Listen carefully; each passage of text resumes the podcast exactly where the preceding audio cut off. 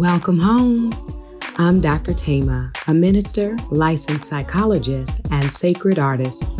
And this is Homecoming, a podcast to facilitate your journey home to yourself. While I will provide weekly inspiration and mental health tips, this podcast is not the same as personalized therapy. I'm so excited you're on the journey. If you want to request specific topics or to submit a poem for me to read on the podcast, email me at homecomingpodcast at gmail.com. Also, to build our community, don't forget to like, subscribe, and share. Let's begin. Welcome home, Cojourners. I'm glad you're here for another episode, and I'm grateful we have a poem submission for this week. This poem was submitted by Iwa, and Iwa's poem is a letter to anxiety. To anxiety. Hello, old friend. The one I have had for as long as I can remember, even when I did not have a name for you. You are the pounding in my chest, the beating of my heart, the racing of my breath, the churn in my stomach. You are the panic I feel, the multiple questions I have no answers to.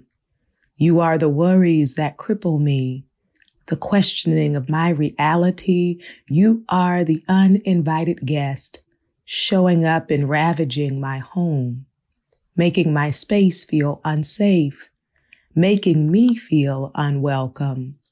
You are the byproduct of abuse, the undeniable effect of not being grounded, the result in adulthood of a childhood that was a whirlwind, a roller coaster of emotions undealt with, a turmoil that feels like I've been hit by a bus, an unexpected turn to my day my week, and my year. You are the state of mind I find myself in. I hold you in my body, and I wonder how to ask you to leave. I am writing to you, oh anxiety. Please do me a solid and leave me be. Oh my goodness, yes. Yes, yes, yes. Thank you so much, Iwa. This poem really captures the physical, the emotional, the psychological aspects of anxiety and the ways in which it can show up and, as you say, ravage our days, our weeks, our years. And so trying to figure out, trying to determine ways of healing, ways of coping, ways of getting relief in, in healthy ways and healthy pathways as we seek to recover, recover our nervous system, recover holistically. And we have a prior episode on addressing anxiety that I invite you all to listen to, but it is a challenge for many and particularly in the times that we are living in. And so I thank you for giving the experience voice on today, Iwa, with this beautiful, powerful poem. So on today, we're going to talk about dealing with difficult people dealing with difficult people. And the reality is when we are already anxious or already stressed, already overwhelmed, dealing with everything else you have to deal with, you can feel like you don't even have the capacity to deal with people that are hard to engage with. And they may be hard to engage with for a number of reasons. And then because we are the audience that we are, I want to also name that some of you who are listening may be the quote unquote difficult people those that others have uh, described as too much or too intense or too sensitive or uh, challenging or difficult to please because you may feel a sense of not being at peace within yourself. And I want to also name that some people who are labeled difficult are actually responding to the realities of the world around us. And so many of us, in order to function or survive, uh, learn how to mute or ignore or pay selective attention to what is happening in the world. But for those who are really tuned in, uh, who feel things deeply, who some describe as highly sensitive people, intuitive or em- empathetic people, the stress that you see in the outer world um, may really hit you in such a way um, where it is overwhelming to you and also overwhelming to the people you interact with. And so in other episodes, we have talked about feeling your feelings and healing from trauma. And so on today, instead of centering the discussion about if you are the difficult quote unquote person, I want to speak to those who are really feeling the stress and strain of interacting with or being in relationship with or having to navigate spaces um, with people that are triggering for you or that are difficult for you to uh, figure out how to maintain a sense of your own peace in their presence. And so those quote unquote difficult people, uh, challenging uh, people, uh, may be in your work environment. They might be family members. They may be friends. It might be a partner. They may be your child or your parent. And so for us to take a moment to reflect, who are the people in your life, perhaps present and past, that it has been difficult for you to relate to or to engage with? And perhaps that's even another way to frame it, right? Instead of the person themselves being difficult, but the interaction or the relationship or the communication is difficult. And I invite you to reflect on your own wisdom for a moment because all of us have had these circumstances and there are some that you have managed or navigated and you feel like you came to a place of success with, like you, you figured out how to do it, how to be on that job with the supervisor that you had or dealing with a coworker who uh, was hard to engage with, or some of you thinking about growing up with your uh, siblings or your parents and uh, that you had to figure out uh, how to manage. And I invite you to reflect on you know, what were your strategies or your solutions? You know, what do you feel worked or was effective? And what do you think perhaps made things worse? I think many of us can think of examples of when we escalated a situation so perhaps the person was difficult and then we intensified it and then the thing may have blown up uh, in our faces. Or we can also think about negative or unhealthy examples of when we perhaps erased ourselves, muted ourselves in the presence of this difficult person, which made them maybe happier, but may have made you miserable. And so then we don't want that to be the solution, right? We are not just looking for solutions by which those who create difficulty are appeased or are pleased with us or find us acceptable, but we want to be thoughtful about our mental health as well, right? So what is my path or my approach so that I am not escalating the conflict, but neither am I losing myself, uh, losing my voice, surrendering myself. So there are a number of pieces that I want to recommend for you as you are thinking about this work going forward. Because whether you are currently in that circumstance or not, I assure you there will be moments uh, in your future people in your future, dynamics and relationships in your future where, where this can be an issue and it can create or intensify our anxiety that Iwa wrote about in their poem. It can cause us to feel hopeless or helpless or powerless. It can sabotage relationships. It can cause us to self isolate or to try to numb out or to engage in unhealthy and uh, destructive habits. And so the first thing that I want to say is that we want to operate with an ethic of respect, right? That I don't want other people's behavior to dictate the ways in which I respond, right? So when I said if someone is being over the top and then I try to meet them there and be even more over the top, right?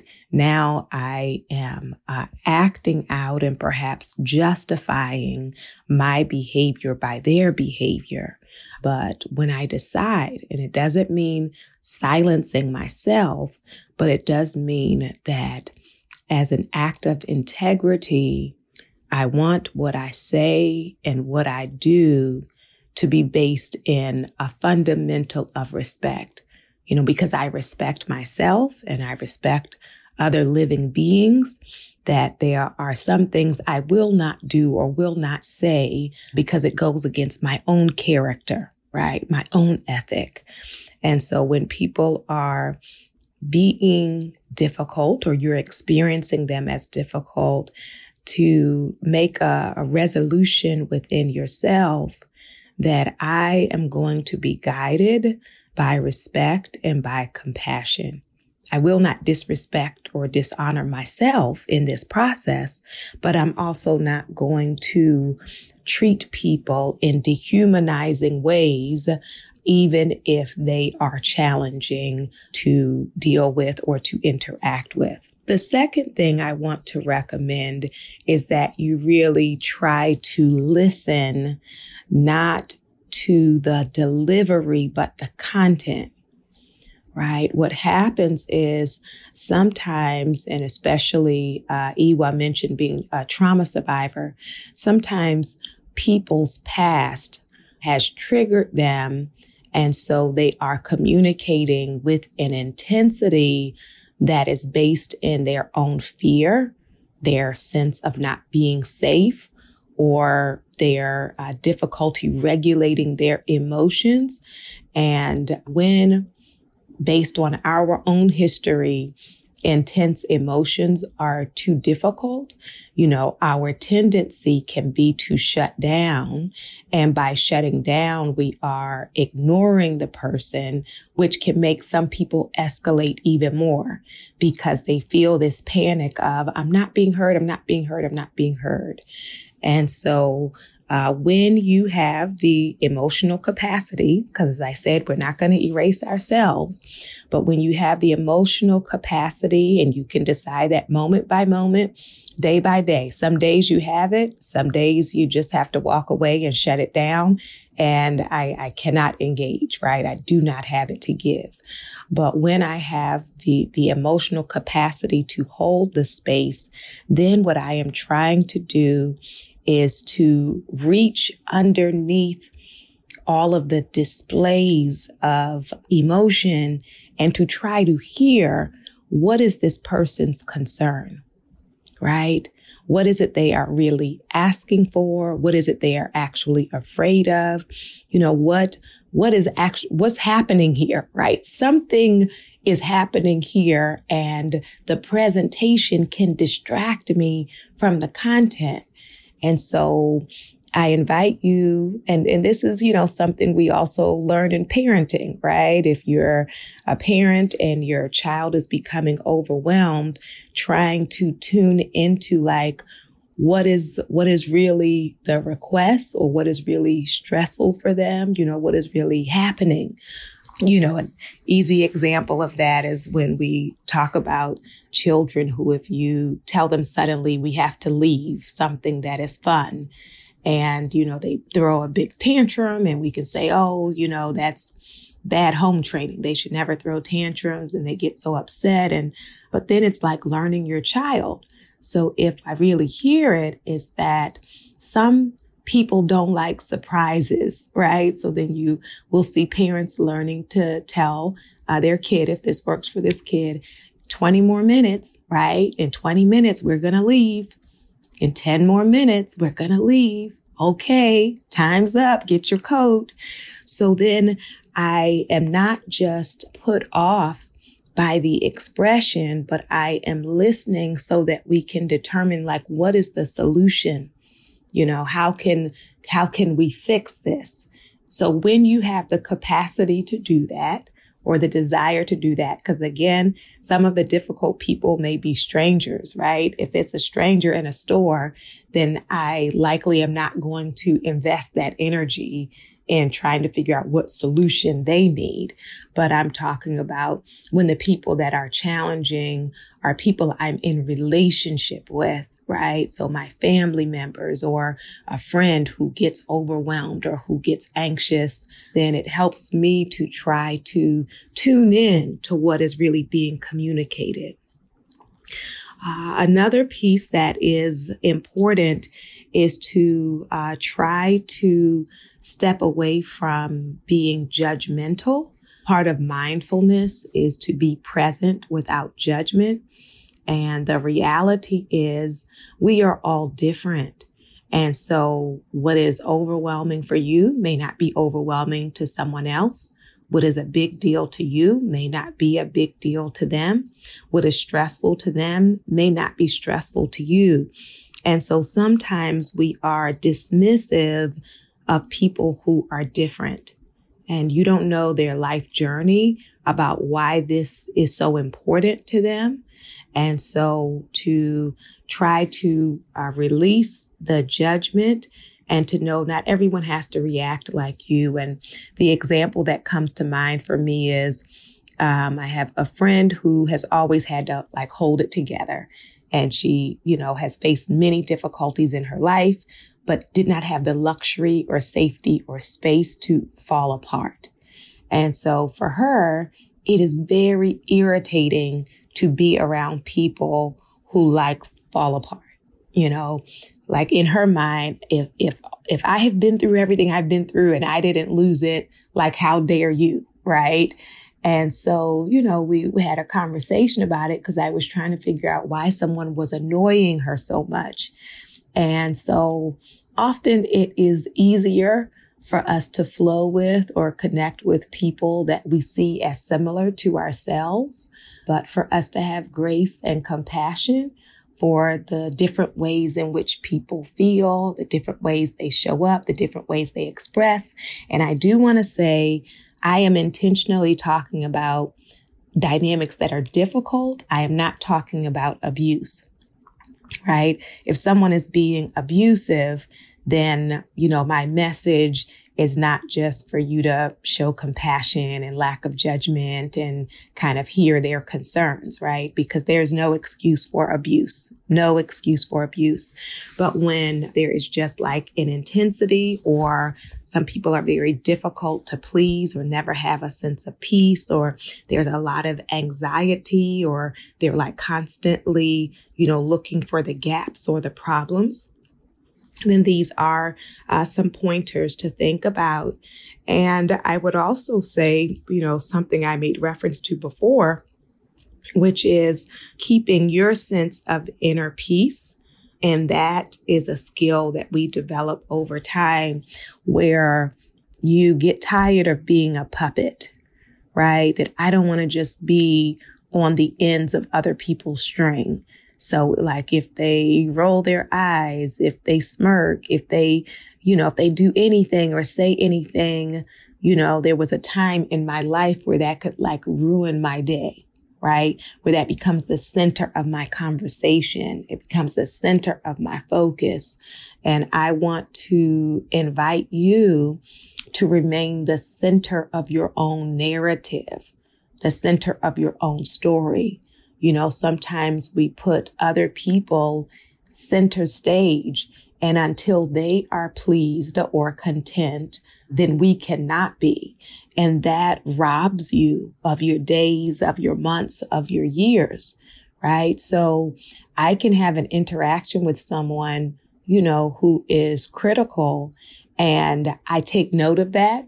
I hear that. I'm aware of it. It could be annoying or irritating. And at the same time, I refuse to let them overshadow my whole day. Right. So then as I reflect on what happened today, they are not the center or the top of my list. They are one of a number of things that happened. And there are some beautiful things that happen. There's some neutral things that happened. And then there was this annoying thing that this person said, and that happened as well. So I invite you to reclaim your pen or your frame in terms of the level of power and focus and attention uh, you give to people and I know sometimes people can kind of suck the air out of the room or they can like feel like they take over the space. And I'm a member of several organizations and sometimes in meetings, you will have like one or two people who will seemingly hijack the meeting with negativity. Now, the majority of the people there are positive. They want to do good. Uh, a number of the people there are just kind of silent, who don't say very much. But if I uh, allow it, the difficult people will come to represent for me everything that took place in that time and space. And that is giving them too much power. And that's a reason why uh, many of us end up uh, very panicked and uh, stressed out. And then it is important that we are careful that we do not become controlling, right? Because sometimes when people create difficulty with us, we want to try to dictate to them what they need to do. And if you have ever tried that, you know, in most cases, uh, that does not work you know, of course, it's, yeah, it's one thing we're talking about parenting and those are your children and you kind of set the rules. But when you're dealing with other adults, um, when someone is becoming undone, right? When someone else is overwhelmed and you respond with trying to control them, often that will lead to an escalation. And so I have control and authority over myself and I get to decide, you know, how much longer I'm going to stay in this space or in this conversation or in this friendship. I can make decisions for me. Um, but it is not for me to try to control or dictate uh, other people. The other piece that we want to be mindful of is not being condescending, uh, not being dismissive, but to uh, remain calm yet respectful and, and authentically listening uh, to what the person is sharing. We also want to be mindful that sometimes people who are presenting uh, in a difficult way actually have valid points. So sometimes we ignore the message because we don't like the messenger. And that's a disservice to us and to them and to the group that or the family that we are a part of. Right. So even though I may not like the delivery, I want to listen and take in, like, is there some truth in what they're saying? Is there some wisdom in what they're saying? Because I believe all of us can think of times where we heard something honest, true, or even wise that perhaps came from somebody we didn't particularly care for, right?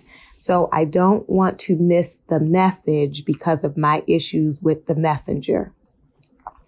It is also going to be important for you to set uh, limits and boundaries. In our last episode, we talked about setting boundaries and, you know, because we do not want to lose sight of ourselves or to erase ourselves, we want to honor ourselves. And so you will get to decide for yourself how much access am I giving this person? How much time? How much focus? You know, do I want to continue to invite them into my life and into my space? Do I want to continue to say yes if they invite me? If it is a coworker, yes, there's work that I have to do, but then like, do I have to go to the lunch or to the mixer or do I get to say, you know, my work time is all they're going to get of my life. I'm not going to subject myself to this uh, additional stress when I'm when I'm off the clock, right? Or even in unnecessary uh, meetings. I was talking to someone this week about, you know, when people want to meet just to meet and there's nothing to talk about and they're just kind of consuming your day. And so I invite you to really think about your limit setting and your boundaries and learning to really trust yourself. Because if you are having trouble trusting yourself, then you will get into a place of pleasing them and erasing you. And so trust the alarm that's ringing, right? That if, you know, in your body, your nervous system is telling you like, this is no good, right? that you check in with yourself to really look at what is, what is happening here. Am I triggered? Are they reminding me of something else? You know, what is uh, the, the level of disrespect that is happening uh, in this moment? And what are my options? Right? Sometimes we feel stuck and um, it may even involve brainstorming with other people. If it's a family or a work site, observing how do other people handle or respond to this person and does that seem to work um, or having conversations or support you know not just in a gossiping way but really for your own wellness and to try to strategize on on how to engage effectively. Of course you can always consider going to speak with a counselor or a therapist to work on. For some of us, it is not only that they, that the other person is difficult, um, but it may also be that you have challenges finding uh, your voice and your power. And so uh, to work na- on navigating that space may be both an internal process as well as the external process with them. And so give yourself acknowledgement and appreciation for the ways in which you have managed so far. And to also give yourself freedom and permission to do it a different way. That you are not stuck in that old pattern or old cycle, but you can choose differently as you heal and come home to yourself. I invite your soul to tell your heart, mind, body, and spirit, welcome home.